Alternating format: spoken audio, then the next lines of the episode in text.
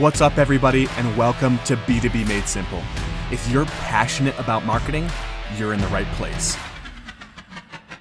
Whether you're doing marketing for a brand new startup or a one hundred million dollars enterprise, you'll learn strategies that'll help you build a solid team, impact your pipeline, and look like an absolute rock star to upper management. Why? Because these guys are the pros. They're not pretending to know the industry, they're in the trenches on a daily basis. My name is Sam Moss. I'm the co-founder of OneClick Agency. We build websites for B two B companies, and I'm also the co-host of this podcast. If your goal is to become the marketer everyone else looks up to, keep listening. Hey, hey, everybody. Welcome back to B two B Made Simple. It's good to have you all here. Um, I have a really cool guest with me today. His name is Cassidy Shield. He's the V P of Marketing at Narrative Science. Cassidy, it's a honor to have you here, man. Yeah, great to be here, Sam. Looking forward to the conversation. Very cool. Let's kick this off with a fun question. Um, we're mixing it up a little bit. So if you had to choose between a T V show and a movie, let's say you sat down tonight and you had the, the option, what do you think it would be? I love that. Uh, I would go movie um, because I feel, you know, I've, I miss the movies, right? There's not that many new movies coming out. We're not There's going not. to the movie theater. Yeah. I feel like my wife and I have a good handle on the movie, on the T V shows. Um, mm-hmm. But I just like the idea of like sitting there relaxing and doing nothing for a couple hours and watching a movie. I kind of miss that. Do you have any theaters open near you where the where they have those big reclining seats? I've seen some with food. That looks so fun. I've never been to one. Yeah, they're amazing. We have one Um, really close to us, and that's our de facto movie theater. Massive leather seats, like you're sitting in first uh, class yeah. on an airline. That sounds fun. Food, drinks, alcohol, um, state-of-the-art sound system. Like you can't really get any better than that. Like, and it's funny because my kids are uh, ten, eight, and four, and so the ten and eight-year-old have been to the movie theater. That's the only theater they they know. Like, so if you try to take them to another theater, they're like, "Hey, where's the food, Dad? Like, why are these seats small?" That's they. So they would not have coped very well with my childhood because exactly. I lived in a, I lived in a small town and semi-sheltered growing up. So I wasn't allowed to watch really like P G thirteen or anything like that until I was older. So whenever we went to the theaters and it was a kid's movie, it was in like the least popular theater. There's like four movie screens in this theater. Right. And they had like chairs you'd find in a church, no arms, like nothing. It was just uncomfortable. Right. And that's what I grew up going to the movies as. So I always was like excited to be older to like watch it in like the big boy theater. But uh, eventually it came and and uh, it wasn't all it's chalk up to be, but it's just funny. That's hilarious. Yeah, I grew up in a small town too. We had like we had two screens in our movie theater, right? So like the the bigger the big theater with like the the main movie, and then like the little theater with the yeah. That's the, the one I was always in, was the little theater. That's funny. um, Well, awesome, man. I'm excited to to hop in here. Um, so let's let's get right into the agenda. Um, the first thing I want to cover is a lot of marketers believe that you either need to be data-driven or creative, and there's not really a blend between the two. Um, I guess I, I want your take on why that is. Yeah, I, um, I feel like it's been kind of this badge of honor, a rite of passage as marketers kind of evolved where you're either the, the creative thinker and doer, or you're the mm-hmm. person who looks at the data and you're analytical. And for whatever reason, there's been this stigma where data people like to say they're not creative and creative people like to say they're not data driven. Um, true or not doesn't matter.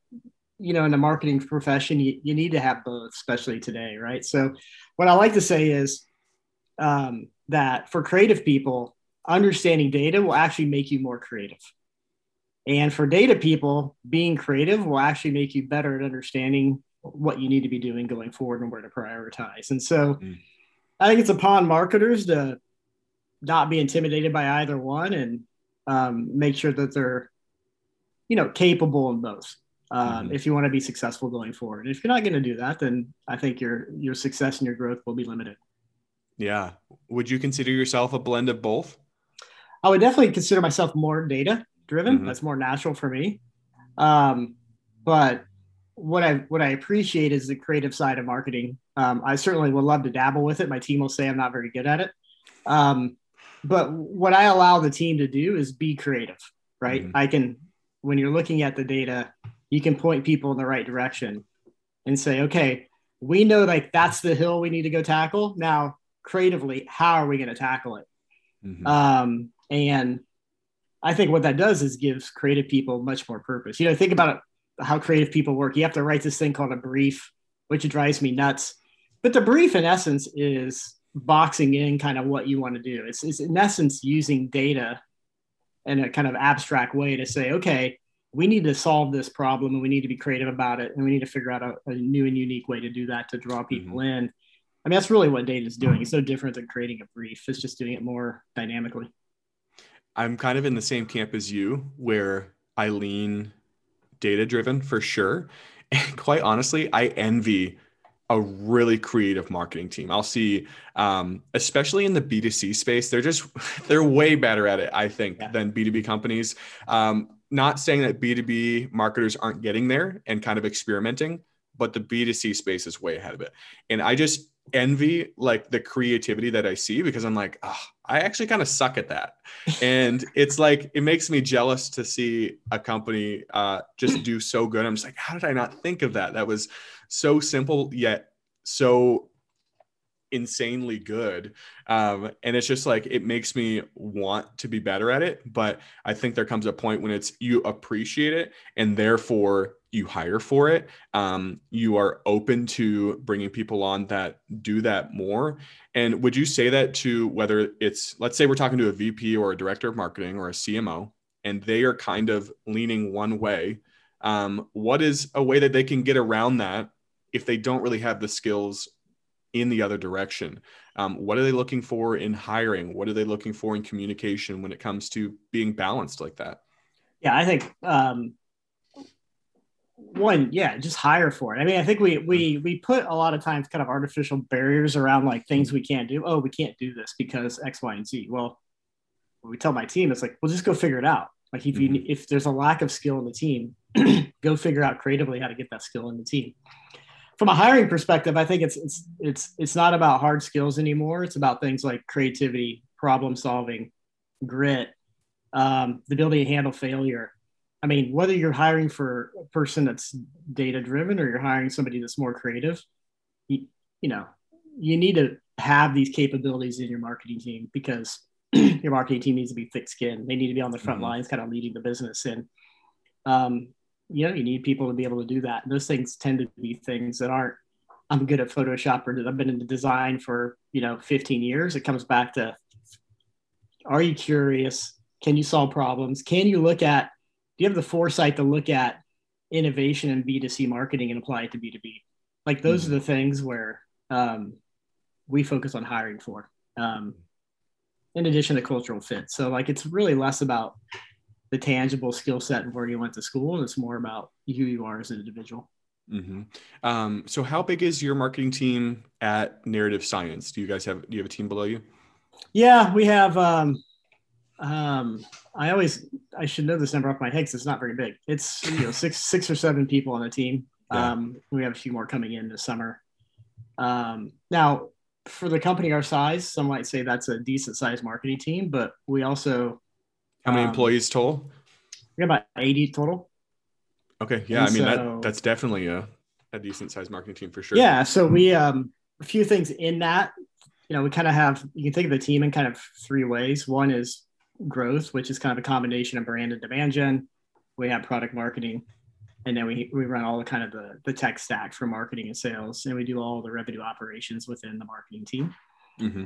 Um, we're also largely an inbound shop, so ninety-five percent of our demand comes inbound. So what what what tends to get lost in these conversations of like how big is your marketing team versus others with the size of revenue and size of employee count is, you kind of got to look at marketing and sales together. So we have a marketing team that's bigger than the sales team because they're driving the inbound demand, and the sales mm-hmm. team is in there obviously to convert that. Other organizations that are small have massive sales teams because they're doing yeah. a bunch of outbound and S D R and B D R work, and they have small marketing teams. So, mm-hmm. um, you know, when you look at it holistically, it makes sense. But when you're looking at it as just kind of a metric, like this is where the data doesn't always play out, uh, you're looking at it from a ratio perspective, it looks off. Mm-hmm. I'm curious, and maybe you don't have an answer to this, but if you had to analyze like the ratio of marketers on your team, uh, one side is data-driven and one side is creative, do you think you're pretty fifty fifty, or is it lean in one direction? Um, it's interesting. I would say we're close to fifty fifty. The, um, and ironically, I would say the growth team side of this is much more creative. Mm-hmm. Um, even though they can, they, they're data sufficient, like they understand the data, they just don't love it. They're much more creative, which is, which is great. I would much rather have a growth team being creative than being kind of data driven. Mm-hmm. Then you look at kind of the operations, product marketing side, they're much more data driven. Um, so it's a nice blend. Yeah. And so I kind of, um, you know, in, in, you know, the, what I do is I push the, te- the team has to understand the business. And that means they have to understand the data to some point. So like, mm-hmm. I would say the literacy of the entire team has gotten substantially better over the last couple of years. Mm-hmm. Um, like me, you kind of lean the data-driven. So I'm curious, what are some ways that you found to spark your creativity? Because just because I'm data-driven, like I said, I I love creativity. I just don't think I'm very good at it. And uh, like I said, I envy people that are good at it. So what are some ways that you found, um, maybe there's, I'm sure there's a lot of people that are data-driven listening to this. What are some ways you found to kind of spark that creativity? Yeah. Like I, I think of like the creativity side of this is kind of where I'm really curious. And so mm-hmm. I love understanding how other companies and other businesses, um, you know, are successful and kind of what they do to kind of get people to engage with them. So like you, I take inspiration from, you know, companies that are not B two B necessarily, they're B two C, mm-hmm. or they're B two B companies doing things that are taken from the B two C world. Mm-hmm. I follow people who I admire from a creativity perspective and who think differently than me. So I'm sure you, and that's easy to do these days on LinkedIn.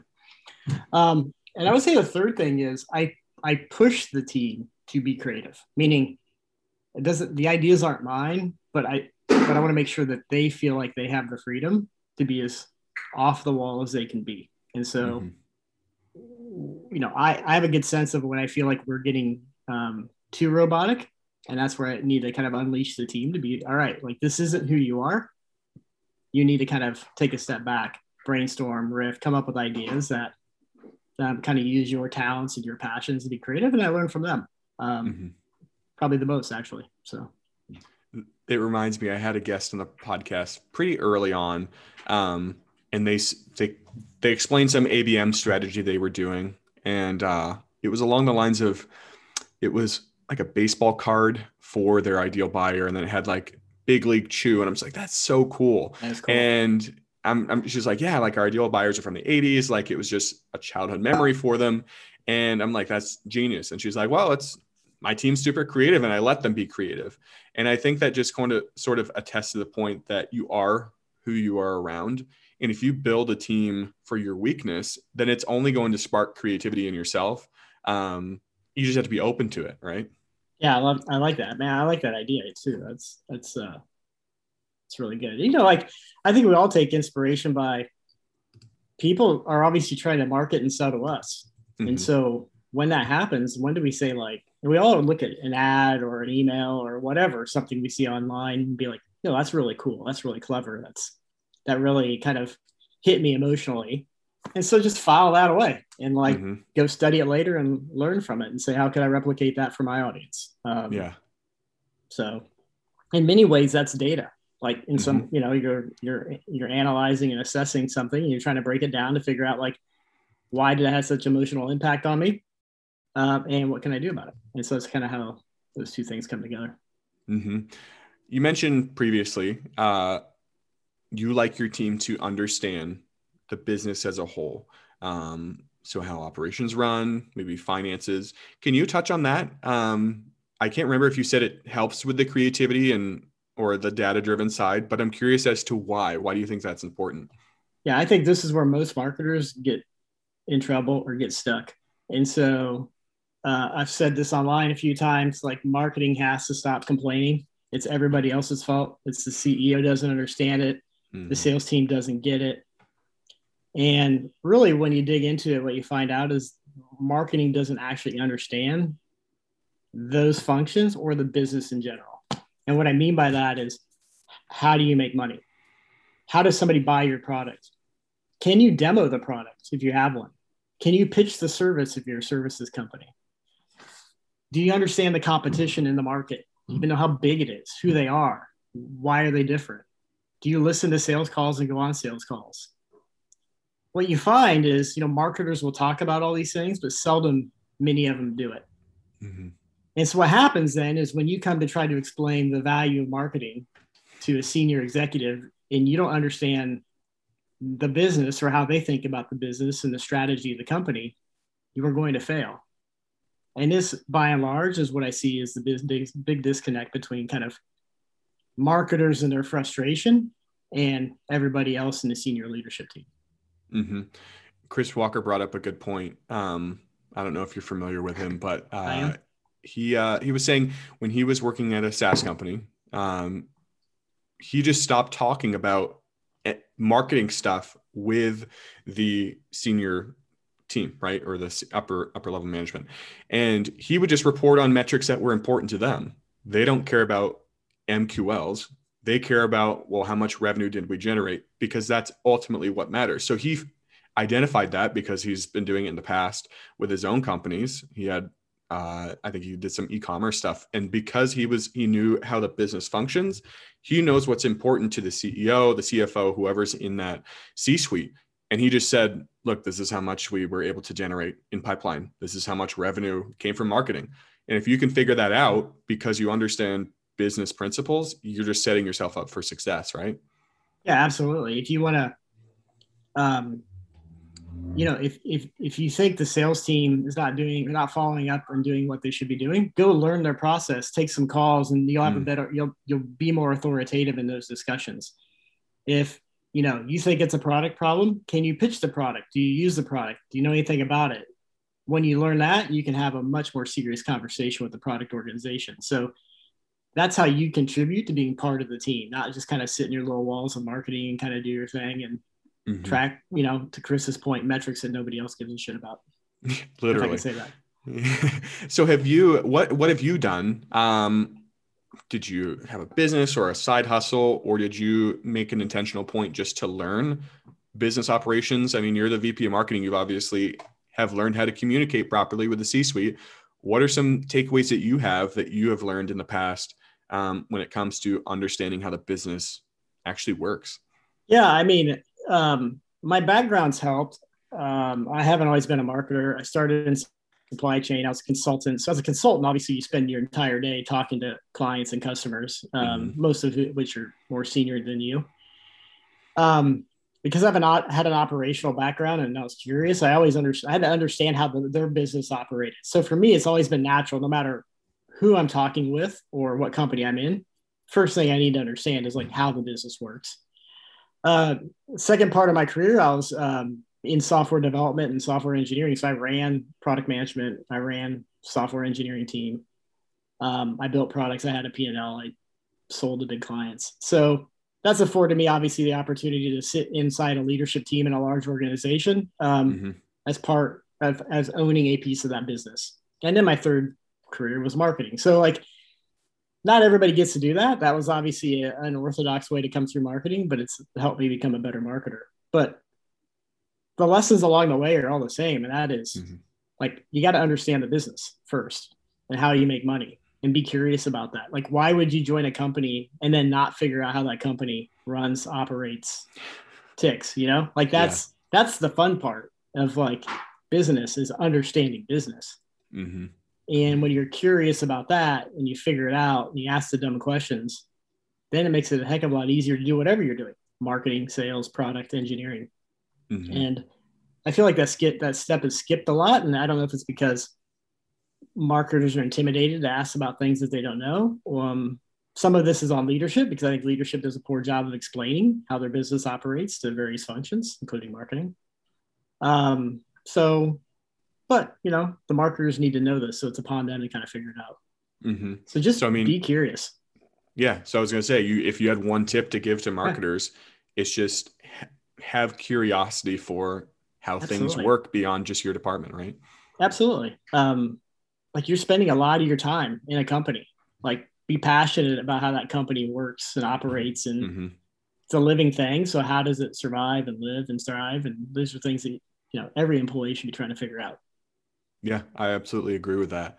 Um, cool. Well, let's move on to the final segment of the podcast. Yeah. We introduced this uh, not too long ago. We're just trying it out. Um, you have plenty of experience being a podcast host, so this will be no sweat for you. But we're going to give you the mic and give you the reins here to ask some questions. So is there anything that comes to mind that you want to ask me um, to close out the show here? Yeah, I do have, uh, I do have one. I have a couple. So the first is, obviously you've interviewed a lot of marketers. Mm-hmm. Um, what is something that you're not hearing that surprises you? Just in the marketing space, or like practices, I guess, expound on that a little bit.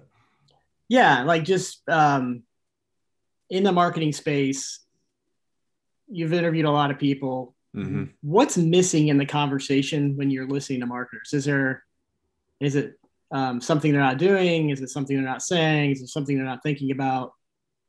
What's kind of surprised you? I'm sure you hear a lot of the same things. What have you yeah. not heard? Um, actually, you know what? What's a little surprising to me is not many marketers value their own personal content. They're so, and I get it.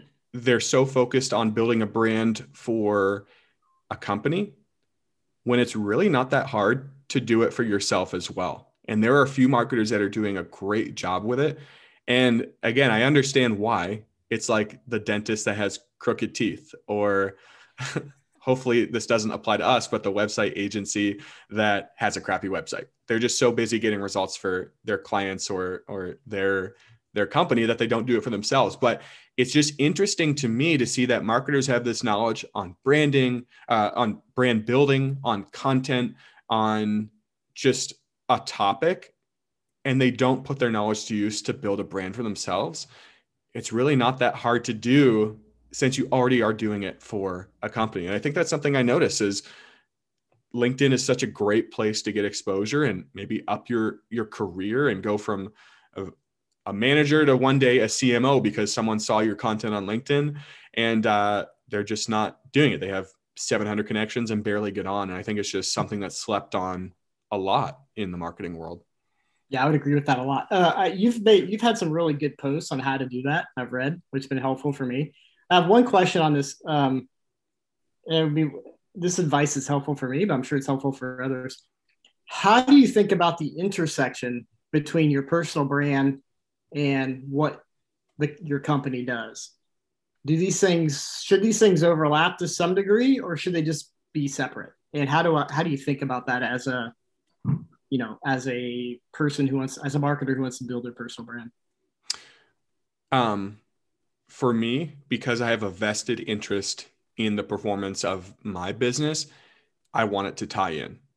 So if I was talking about, um, leadership, I don't really see how that would tie back into being a ton of value. I'm sure it would. I don't think it would be extremely valuable to tie into us as a website agency. Um, so for me, having a financial vested interest in the company, I want to talk about something that ties into our company.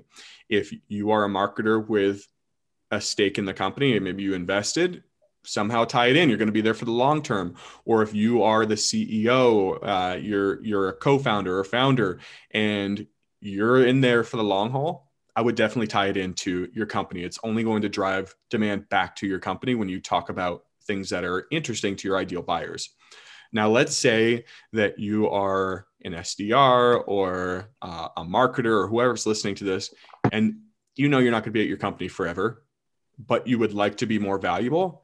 That gives you a broad spectrum of topics to pick from and start building a brand on. And I don't think it needs to tie into your company per se, um, but it does need to be valuable to an audience that you're trying to grow, and identify who that audience is and identify that topic and stick to it. Um, that's how I would look at it. Yeah, that's really good. Appreciate that. Got time for one more? I have one more question. I do. Let's you. go. Let's go. Um, obviously, we're passionate about our website, and we tweak it and change it all the time. We're going through that process. What, what do you find uh, um, is the biggest mistake people make when they when they think about their website and what to, I would, and what to change? Yeah, yeah. There's there's so many. I try to mix it up.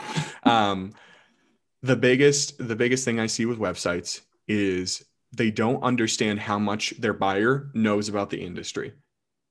And they talk at a level that they expect their buyer to understand, and they just end up confusing them. So what I mean by that is buyers for us, right, are, are marketers at, at B two B companies, and they might get some web development lingo, but I can't be talking about that on our website because it doesn't matter to them. Now, if we were talking to other developers, which we're not, we could dive into the lingo even more because they understand it. So one of the fundamental mistakes I see, especially in the SaaS world, is they just assume their buyer knows everything about the industry, and they talk so deeply on the topic and just hope that they understand it. And they probably aren't. Maybe they are. Maybe you did some research and you talked to customers to hear the language that they use. But that is what I'm finding is a fundamental issue with a lot of websites. Um, and to tack onto that, it, it kind of correlates here, is they try to cram everything into the homepage as, that even remote, remotely relates to the product. Um, that would be issue number two. I had to throw that in there, but uh, it doesn't need to be that way. Uh, talk at your, your buyer's level. Make sure you understand them um, at a deep level. And that's what's cool about this podcast right now is I get to hear how marketers are, are just communicating, and it just helps me down the road um, for my business. So definitely take that into consideration. I love that. That's helpful. Thank you very much. Um, makes yeah. me feel better too. And I look at other websites, I'm like, man, like five, five spot carousel at the top, plus this, plus this, plus this, plus this. And it's like, I don't even need to look at the rest of the site. I guess everything's right here on the first page. Yeah. And it's, and it, I would say definitely include as much as you can, but there's a point where it's like, yeah. look, this doesn't need to be here. You're just confusing people and making it harder than it needs to be. And if they want to go looking, guess what? They're going to take the, the time to go do that, make it easy for them in the nav, but not everything has to be right there when they land. Uh, just make it easy to get a demo and then explore more if they want to. Yeah. It's funny. Like, um, we talk all the time. Marketers are big on talking about stories and brand and the journey. And then they create a website. And that's none of those things. It's so true, man. It's almost like it's thrown out the window. And it's yeah. interesting because um, what I found is you can go two different directions with a website. So if you if you are running S E O, and that's your main go-to-market strategy is content through search engines, when someone comes to your website, they obviously don't know much about your brand. So therefore, more stuff needs to be put there. More explaining needs to be done. But I see companies that are focused on generating demand, building a brand, and putting out a ton of content on social. And their buyers literally know exactly what they do, who they are, what they service, or what they provide. And they've been following their content for six months. And then they go to the website that is optimized for someone who's never, ever heard of their brand, and they're overwhelmed. Yeah. So you kind of have to pick a lane and say, well, are we going to be focusing on S E O and providing a deep website that educates, or are we going to slim it down, streamline it? Because we're doing all the footwork. They're ninety percent ready to buy now. And then when they land on the website, it just has to push them over the edge, get them the final ten percent of the way with booking a demo or whatever it is. Yeah. Yeah. I like that a lot. Um, the idea of picking a lane. Um, we've also started looking at, I'd love to get your thoughts on this. Like we've, I often talk to the team about um, website efficiency and how do we know it's working? Mm-hmm. And so one of the things we've, I would love kind of your thoughts on this. What we look at today is the anecdotal conversation between us and sales we've eliminated by saying, listen, every time somebody requests a demo, we can tell you how many pages they look at, and we know above a certain pages, certain number of page views that they are educated. Mm-hmm. Therefore, like you can start your sales conversation in a different spot. You don't need to kind of start at the beginning. What are other things that you advise clients to do um, to determine if the what they have on their website is working for them or not? I think the easiest thing you can do is get Hotjar or something similar. If you're not familiar with it, it mm-hmm. is a heat map and then screen recordings, and just get a feel for what people are doing on the website. Are they clicking deeper to get an understanding of your product and going into the product page? Are they immediately going to pricing? What do they do when they're on that page? If you're, if you have the screen recordings and the heat maps, you can tell what they're reading, what is interesting to them, what they're skipping that you thought they were reading. That's an important one. Maybe yeah. for the C E O that wanted this section on the homepage, it had to be there. You can prove that, hey, they're, they're skip right, skipping right over the section. That is my go-to when it comes to finding out what is actually being consumed on a website. And it's tough. Obviously, you can't do it for every single um, buyer or prospect that comes into the pipeline or whatever. And, and you tell sales, hey, this is exactly what they did on the website. But at least you get an overall feel for yeah, yeah. maybe how the nav is working. Maybe I, I we use it on our website and I've been able to identify issues um, like, oh, that wasn't working. Good thing we can go in and fix, just because someone tried to click on it three times yeah. Yeah. and it didn't work. Um, so that, that gives you a really good overall feel of, of what's happening. I like that. That's helpful. Thank you. Awesome. All right, I'll stop asking. Yeah, I like it. This is, this is fun. Um, well, cool, man. I appreciate you, you hopping on, joining me, um, being a good sport and being a cool podcast host near the end there. I like that. Um, before we go, I, I would like to know what exactly you guys do at Narrative Science. Give us the elevator pitch for sixty seconds on what exactly you guys provide. Yeah. Our mission is to make data understandable for everyone. And we, what we mean by that is everyone in the company. And so, um, the way most people do that today is through dashboards and reports, and we think there's a better way. And what we've done is we pioneered a technology that takes your data and turns it into human language. Very and cool. So instead of looking at a dashboard, you can just have the, the data tell you in words, in your own language, what's going on in your business. And that's what we do. Sounds like that's what the C E Os need to look at, right? When it comes to stuff. They we need do plain find English. It's, it's, yeah, it's what you find uh, very clearly. Most people come and say, listen, this is exactly what my executive leadership teams or my managing, mm-hmm. my management team needs, because what we're giving them today absolutely doesn't work. That's yeah. unanimous, um, which is great when you're, when you're trying to create something new and people tell you how broken the status quo is. Um, it gets you a lot of, it gives you a lot of confidence that you're on the right track. Mm-hmm. Very cool, man. Well, Cassidy, thanks so much for hopping on the episode, uh, on the podcast, I should say, and uh, appreciate you you being a guest today. Yeah, thanks, Sam, for having me. Really enjoyed it. Good luck with everything. Thanks, man.